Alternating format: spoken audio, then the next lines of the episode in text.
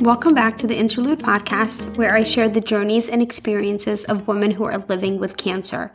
Today, my guest is Jen Durbel. Jen was diagnosed with primary peritoneal cancer at the age of 44. She initially presented with three months of symptoms that were thought to be viral or the flu. She went to the doctor multiple times and ultimately was sent to the ER where she was found to have a collapsed lung and fluid in her lung. She was then sent home six days later with diagnosis of stage four primary peritoneal cancer and a chest tube. Today she shares her story of receiving chemotherapy and subsequent treatment.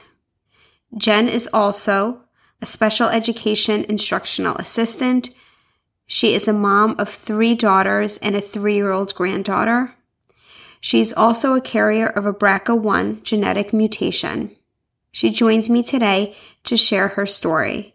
Welcome. Thank you for joining me. And can you start by introducing yourself? Yes, thank you for having me. My name is Jen. Um, I am 45, just turned 45 years old. I am the mom of three girls 24, 20, and 18. And I also have a four year old granddaughter. So we're all girls in our house. Um, all three of my children live away from home, with but they're close, so I see them often. Um, in 2013, I, due to my sister's breast cancer diagnosis, I went through genetic counseling through Duke and was found to have the BRCA1 genetic mutation. So, uh, pretty quickly had um, preventive procedures did a preventive double mastectomy in October of 2013, followed by a preventive hysterectomy and oophorectomy in March of 2014. And I uh, thought I pretty much had things handled pretty well. I was pretty proud of myself. and what happened after that point? Um, well, I went on HRT. Um, and can you tell people what HRT is if they don't know? So, hormone replacement therapy and I was put on the Premarin pill. Um, gosh, I don't remember the dosage, but it was a tapering dosage over five years. I was supposed to come off of it on year five. And, you know, I was released to my primary care physician. So I really was not under the care of an, a gynecologist at the time. They told me that was really unnecessary because there was nothing left to check. So I was super diligent about my yearly um, exams with my primary care physician, mostly because we got a discount on our insurance if I had a yearly exam. So I was super on time with that all the time. And I would always say, Is there anything we need to do because of this BRCA? And they'd say, Nope, you did everything you were supposed to do. You're good. So, you know, in that four years, never had a CA 125 run or anything. And then um, it was just, well, Thanksgiving 2017, I started not feeling well. And I was concerned because Thanksgiving, of course, is huge deal at our house. And I was worried about not feeling well. And I got through it okay. But then in December, I started to not feel good.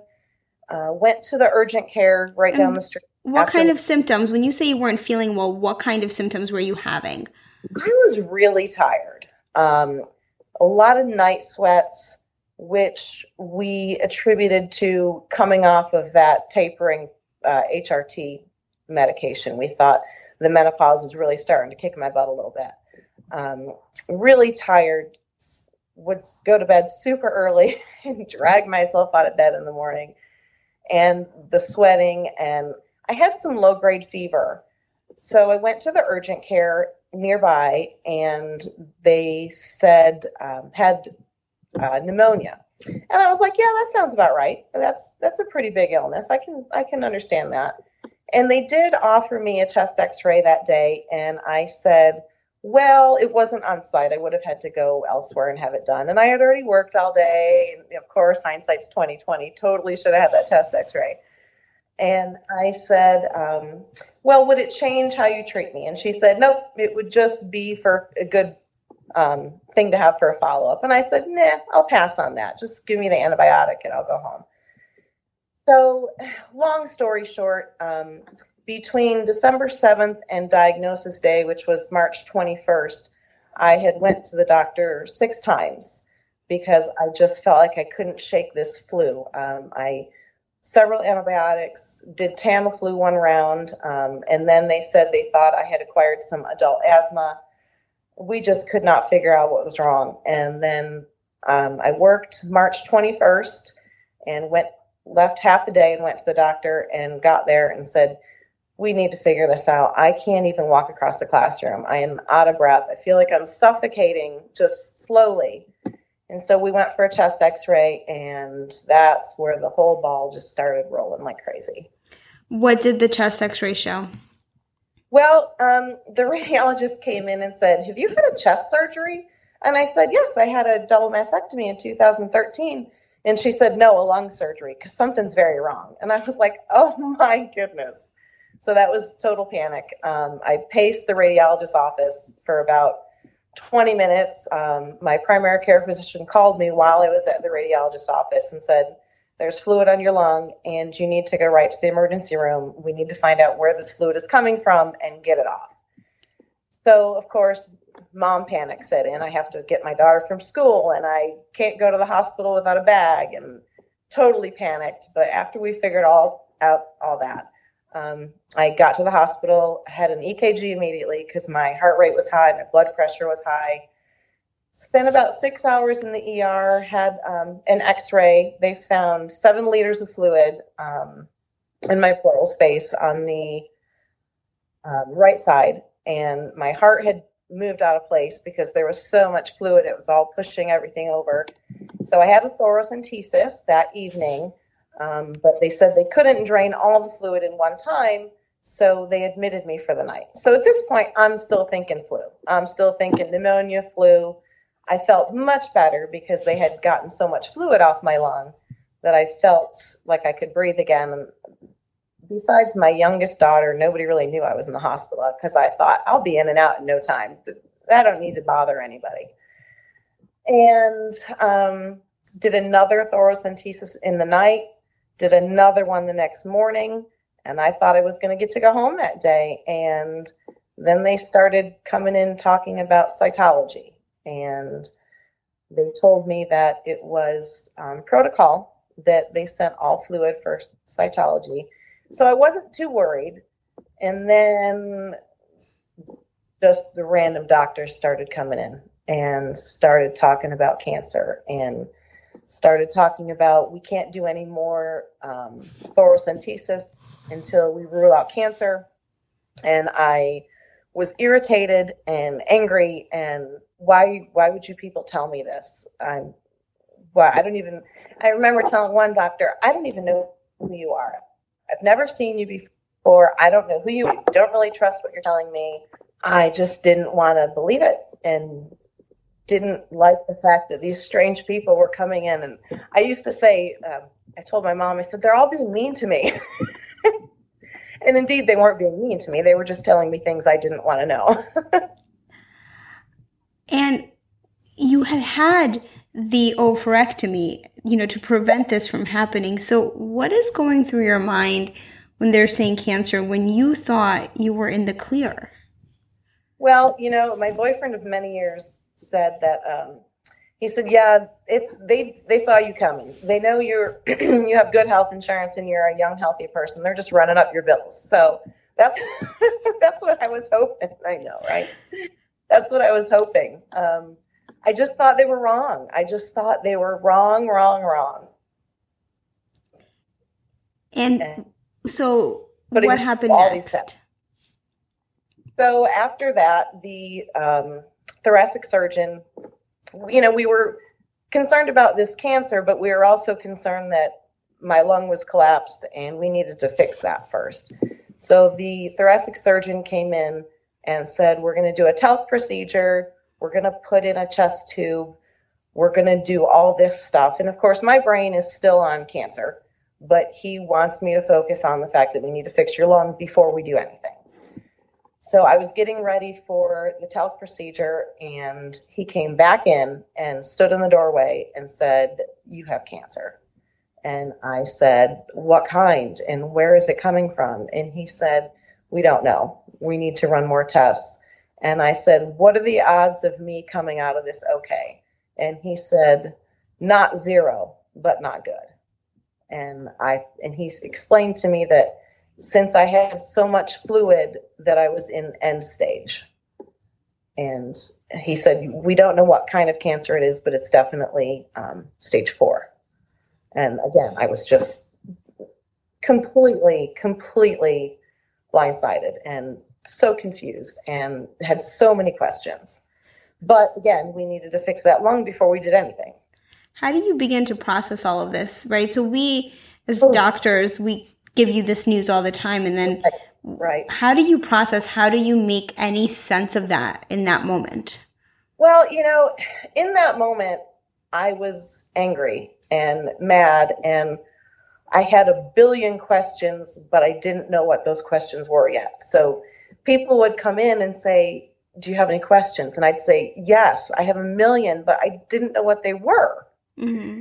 And so I, I feel like all these strangers coming in, giving me all this bad news, one after another after another. I was kind of waiting for that person to come in and just sit there and you know, I don't know whose job that would be. Is that a social worker? Is that a counselor? Is that a mm-hmm. volunteer? Mm-hmm. You know, who gets that responsibility? I don't I don't know. But definitely there needs to be some follow up as far as when someone gets that kind of note, kind of information. Someone needs to be behind those people saying, "I'll take care of her from here." no, it's true, right? Because in the hospital, yeah, yeah in the hospital, there's a ton of people involved, and you need the captain of the ship who's gonna take take yeah, over. For sure. Yep. So, so did you fi- did you fix the lung? They did. Um, we went and had the talc procedure. Um, it went well, and they had a they did a put a port in while they were in there because we knew I was going to have to have some sort of chemo. And when I woke up, they had more information for me. They said that they were going to diagnose it as peritoneal cancer because it was definitely a gynecological cancer of some sort. But since I really didn't have anything left in that area, they were just going to call it peritoneal. Um, and that it was stage four. And again, the lung was taking precedence. I woke up with, I don't even remember what it was called, some sort of little box. I called it my beehive because it buzzed all the time.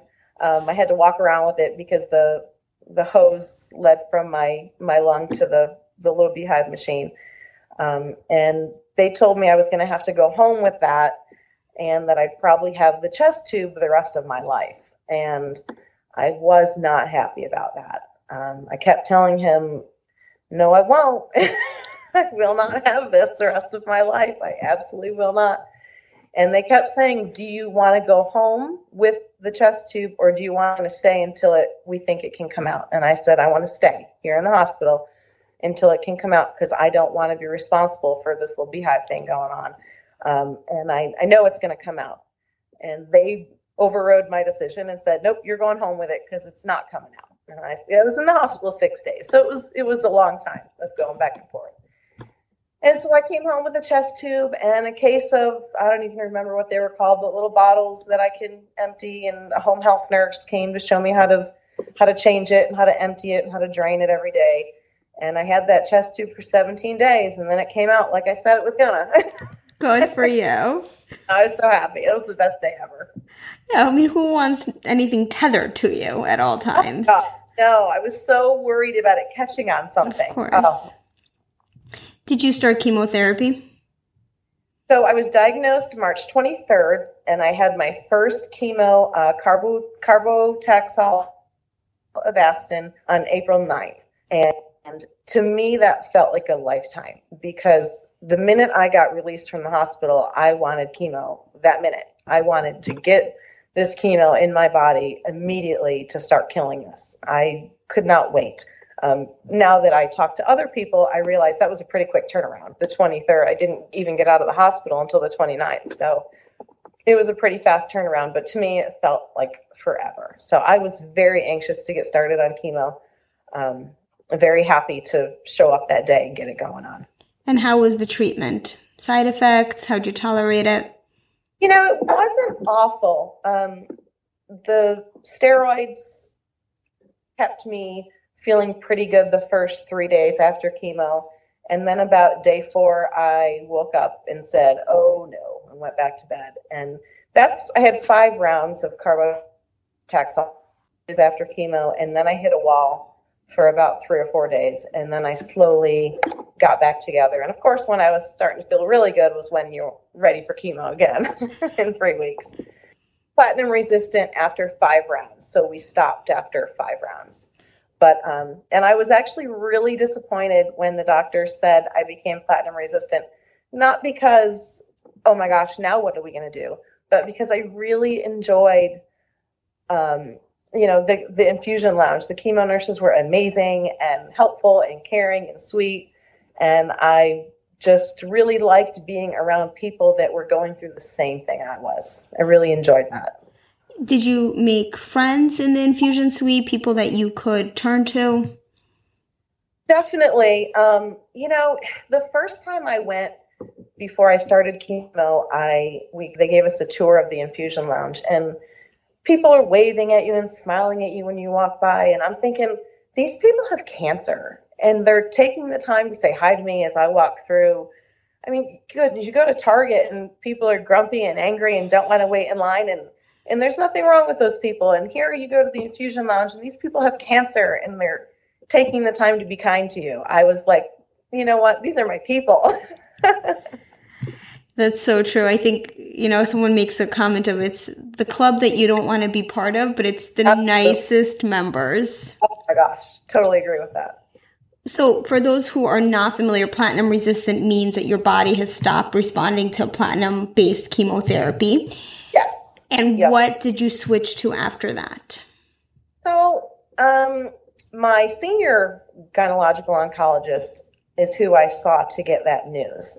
And I really was nervous because I really saw the worry in his face when he told me that I became platinum resistant. And he said, We're going to put our heads together and we're going to figure out a new treatment plan for you. And I thought, Oh man, that's, that's scary. And so they put me on Lynparza.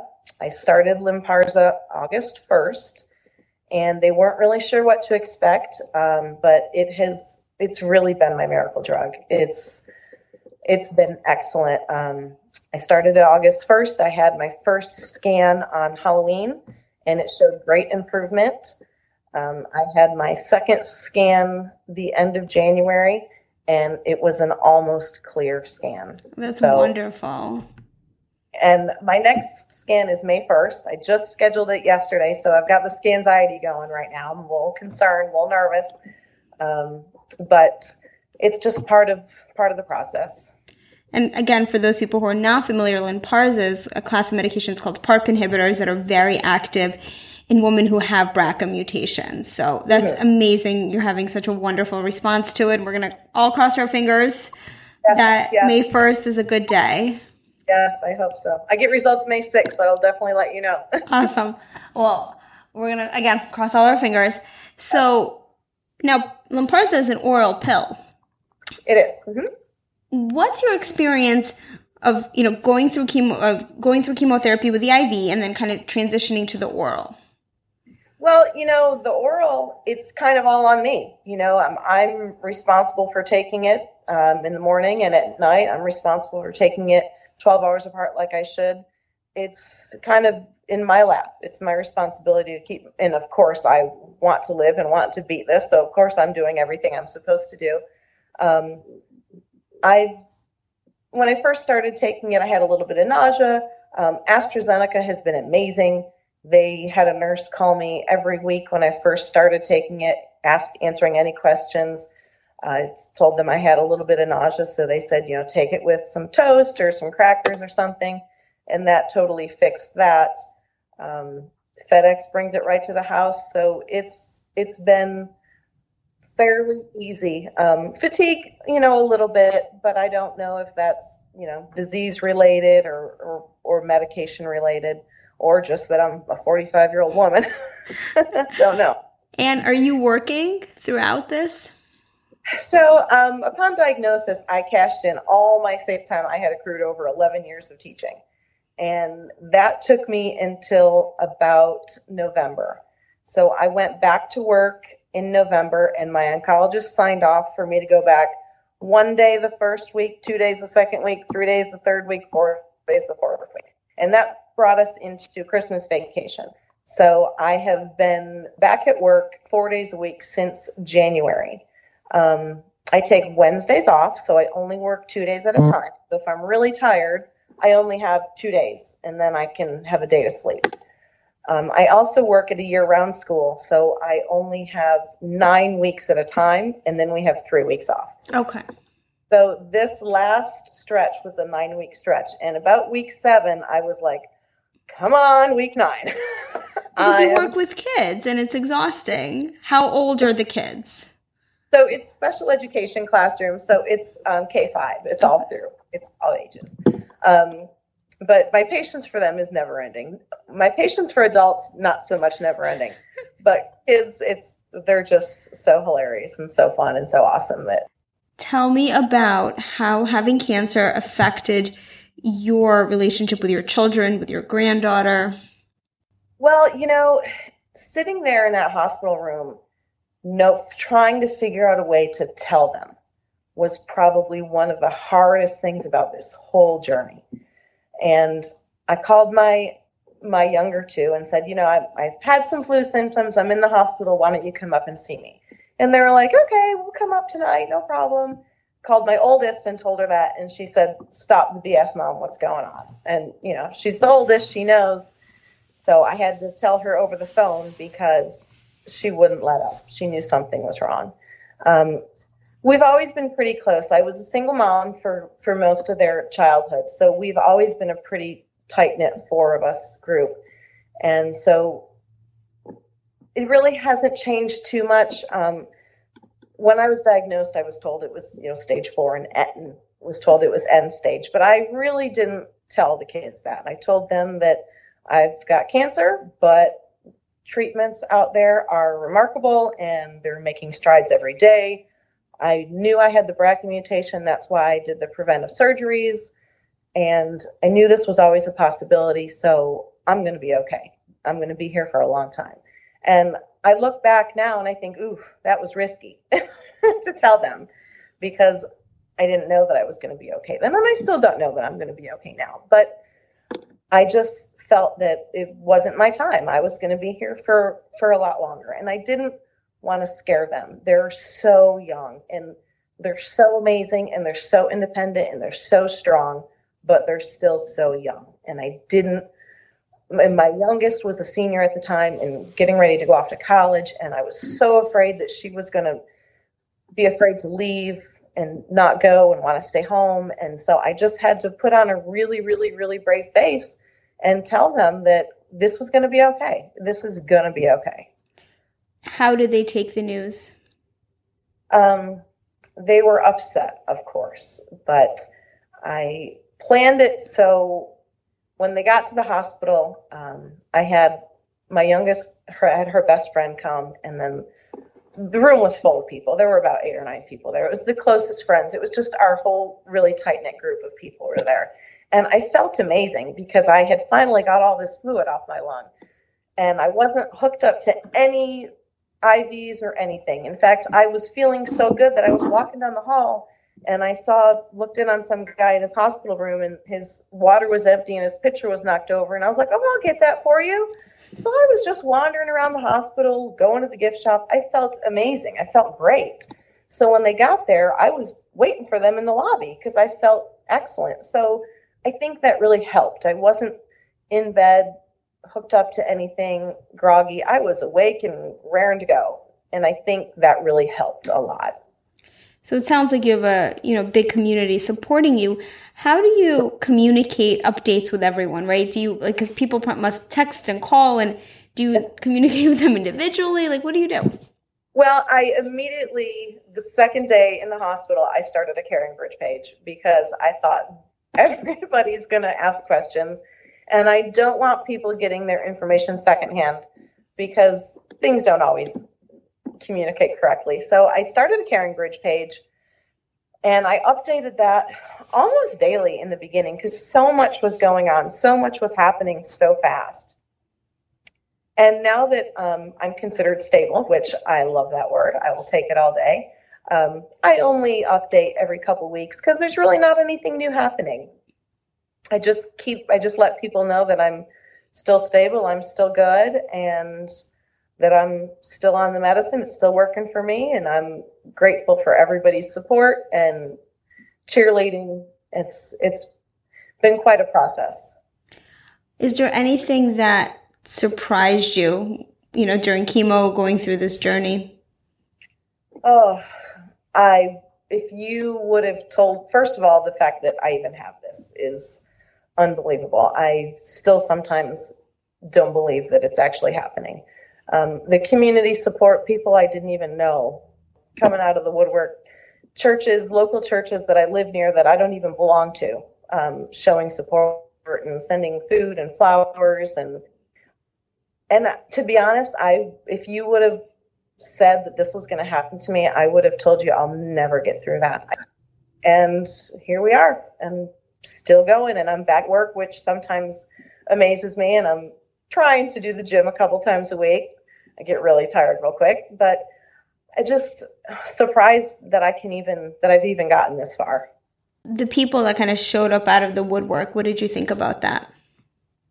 It's it's a beautiful thing, you know. It's it's a very nice thing. I live in a really a rural community, so it's it's a small community, but the school community is amazing, and I've been there 11 years, and you get to know people and parents, and you don't realize the relationships you've made until something like this happens. You don't realize that, hey, these people from three or four years ago remember me. You don't even think about things like that. So it's it's been awesome, and it's been um, it's been great, and it's I'm going on my 13th month after diagnosis, and people are still there and still supportive and still reaching out and still calling and sending cards. And it's it's a very humbling experience. It's nice when the community rallies behind you and you feel yeah. that support and that love. How did you tell your students and the school and the parents what was uh, happening? Well i sent an email well my principal was super, super, super supportive. And the day I was diagnosed, she came up to the hospital and um, she said, You know, what do you want me to tell the staff? And I said, Let me think about that. And so I wrote a pretty quick, short and sweet email um, saying that uh, this is what I've been diagnosed with. Don't really know where the future is headed. Um, have a lot of things to sort out. I would appreciate their support, their prayers, um, good thoughts, well wishes, whatever they had to give, and that I would I was going to fight hard and hope to be back. And she sent that email out um, just so the staff could know. And then she went ahead and handled the parents in the classroom for me, sent a letter out, and um, and and the kids, of course, were great. And it was you know, March. So it was towards the end of the year. So I really missed them because I had been with them since since we're at all our year round school. I had been with them since July of the year before. So that's a long time to love on some little ones and not get to see today. So of course. And but it's good to be back.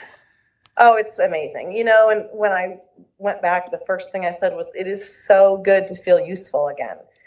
Being home and when I was on chemo, it was different. I didn't feel good. I needed to rest. Um, I slept a lot. And on the days I did feel good, I was just happy to be up, just happy to be out of bed. And then when I started the Lynparza, um, we didn't know what to expect as far as side effects went. But as the time went on, and as I realized I was going to tolerate this really well, I started getting antsy and I started getting bored and I started, you know, when you're home too much, you think think mm-hmm. a little when you're home. And I really, really needed to busy myself with something.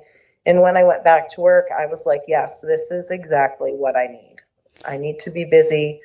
I need to feel useful. And it was nice.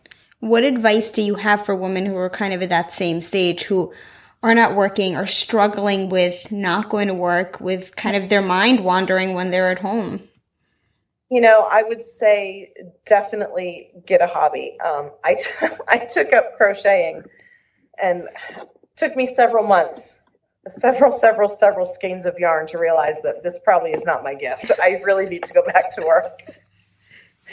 Yeah, um, I think if I took up crocheting, it would just be a ball of yarn yeah, in a closet somewhere. I just need to go back to work and give this up. Um, but you know, there are days too where I think, and that's kind of I'm at this point right now where um, I joined the gym a couple, I guess, about two months ago, and I said to the instructor I wanted to join his uh, a sit fit class, and it's a lot of rehab patients in this class where you just sit and do upper body strength. And he said, "Why do you want to join this class?" And I said, "Well, you know, technically I have terminal cancer, um, but I am back at work, and I'm slowly trying to get back to a little bit of normalcy." And he said, Why in the world are you working? Why aren't you enjoying life and jumping out of airplanes and going to Hawaii? And I thought, man, I don't know. Why, why am I not doing that? So I, I struggle with that right now. I'm, you know, of course, Hawaii and jumping out of airplanes takes money, right? Mm-hmm. So, but I am kind of at that point of, gosh, if this really is my last time on earth, am I doing what I what I want to be doing? And usually the answer comes back to, yeah, because if I if I was, I'd just be sitting at home worrying. So, yeah. but it so that's uh, it's hard. It's a hard. I can see how everybody's decision would be different that is definitely something to struggle with. And, and kind of on that note, you know, you don't look like someone who has terminal cancer. I'm sure you've heard that before. Yes. and that's a very cliche thing to say, but because you've heard that, how do you deal with that? What do you respond to people? You know, that's hard. Um, a lot of people, uh, now that I'm back at work, I hear someone introduced me to somebody the other day and they're like, hey, this is Jen she had cancer, but she's in remission. And I was like, no, no, no, no, no, no, I'm not. I, that would be amazing. And I hope I, you can go ahead and keep that positive thought out there in the universe because I hope to say that someday. But I'm, I'm not in remission. I'm considered stable, which is, I'll take it. It's great news. Um, but people do think that I am cancer free now and everything's fine and my hair's coming back, so I'm healthy and and you know, I I like people to think that of me because if that's what they think, then maybe that's what will become. Positive attitude, totally yeah. important. And it, I think that you know a lot of people kind of think of cancer as what their grandmother had, you know, and 20 years ago, and they don't know that people are living normal lives with stage four cancer. Yes. yes. And that's, you know, I've joined a ton of online support groups. I just read sometimes too much. And gosh, there are people out there that have had, you know, terminal cancer for 10, 15 years. And I want to be that person. I want to be here that long. Um, and my oncologist last time, uh, a month ago, I was telling her I was a little disappointed in the resources that were available to me. Um, you know, there's cancer survivorship programs that I'm ineligible for because I'm a terminal patient. And there's certain things that um, that you know there's not programs for that person that's living with this. And she said she agreed, and she said um, that now that there's so many options for ovarian cancer women that they're living longer and longer with a terminal illness that the community is struggling on how to help these people and I completely agree with that. And I definitely would like to change that somehow. I don't really know where to start, but um, I think that's definitely something that we need in the community. Um, there, we're going to be here for a while. There's so many, so much great research happening that terminal patients that used to only live, you know, six months to a year are here for much longer. And there needs to be some some more support groups or some more something. I don't really know what it is. Um, hoping to figure it out. You're right. Absolutely. We don't have enough resources. And I think in general, compared with breast cancer, and I've had my own patients tell me this, there's not enough for patients with gynecologic cancers. Mm-hmm. They sometimes feel a little bit marginalized. Yes, I agree with that. And what has been your experience with the online support groups? Well, they're great. Um, and you know what's nice is that everybody has a, sto- a hopeful story. And the people that don't have a hopeful story are very kind and are telling you, giving you information that you can use. So, yes, I'm in a bad spot. This didn't work for me. This didn't work for me. This didn't work for me. So, you're getting information from those people. And they're not in a great a great place but yet they're still reaching out to people trying to help and give as much information as possible and i think that's really all we are all looking for is information we just can't know enough. Um, and you know there's people out there that that are hopeful and that have stories of survival and that you can there's a couple ladies on there that has been living with terminal cancer for 12 years and we all gravitate to that one person and we just want to talk to that person and we want to listen to their their advice and their hope and their faith and everything that they have because we need that right now yeah that you want to be that person that gives that in 10 years yes mm-hmm. for sure any advice that you would have for someone who's diagnosed with stage four cancer? Because I think it is very different than an early stage cancer, right? There's not only treatment, but wrapping your mind around the fact that it is terminal. Yes. Gosh, you know, don't give up hope because there's so much research going on every single day. And they're they're making strides and um, my daughter is majoring in biology and her boyfriend is majoring in genetics. So we just got to wait four more years till they graduate and they're going to save the world, is what I say. But there's just don't give up hope because there's so much out there. And the doctors need to give you all this information that is hurtful, you know, and it's and it's scary, but they have to give it to you because that's their job. So you need to go out and you need to find that source of hope if you're not getting it from your oncologist or the social worker or something, it's up to you to go find it. You need to find that hope and you need to grab onto it and hold onto it and use it. Anything else that you want to share?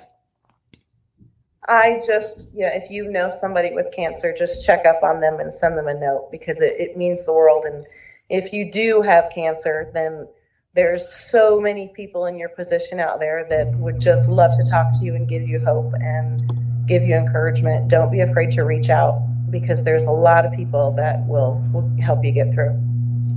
Thank you so much for joining me today. It was really wonderful to speak with you. And I think you're just, I mean, you're so inspiring. And I think a lot of women are going to get a lot from this conversation. Well, thank you so much. This is an awesome program. I hope you enjoyed the episode and I hope you continue to tune in every week as I share the stories of these incredible women who have been affected by cancer in some way. For more cancer news, as well as podcast news and updates, please follow me at Twitter at Dr. Teplinsky and on Instagram at Dr. Teplinsky as well. If you are loving the show, and I hope you are, please take a moment to leave a rating and review on Apple Podcasts, as that is the best way for me to grow the show and bring it to more listeners, which is really my goal. I hope you guys have a great weekend, and I will see you all next week.